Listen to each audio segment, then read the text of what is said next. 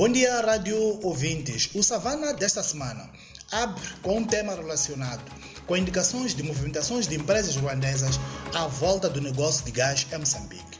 São dados que confirmam que a presença das tropas do Ruanda em Cabo Delgado tem claros efeitos colaterais.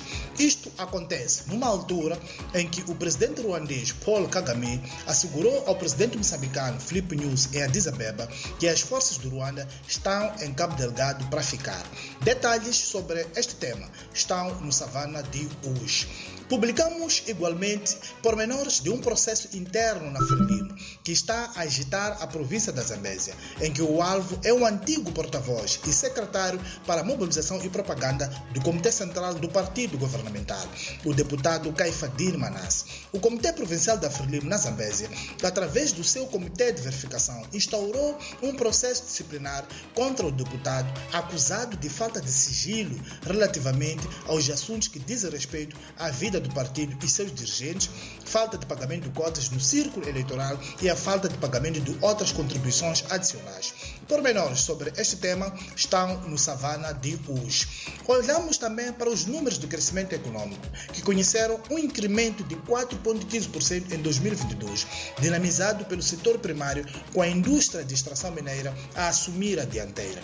Os dados anunciados pelo Instituto Nacional de Estatística estão em linha com as mais recentes que foram feitas pelo Standard Bank, antecipando que 2022 terá fechado com um crescimento de 4,1%.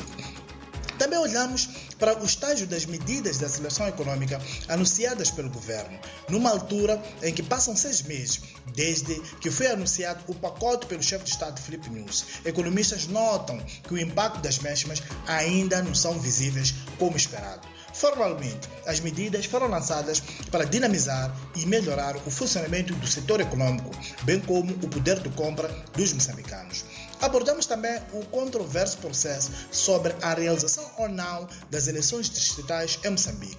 A bancada parlamentar da Frelimo usou da sua maioria para chumbar esta quarta-feira as propostas da Renamo para a operacionalização das eleições distritais, mas a Renamo entende que o não agendamento daquelas propostas corresponde à inviabilização das eleições distritais e acusa a Frelimo de violar a Constituição da República. Mas a Frelimo argumenta que as propostas da oposição não são oportunas. Detalhes sobre este tema e outros estão no Savana do Hoje, que já está nas bancas e nas nossas plataformas tecnológicas. Bom dia e um abraço de Francisco Carmona a partir da redação de Savana, em Maputo.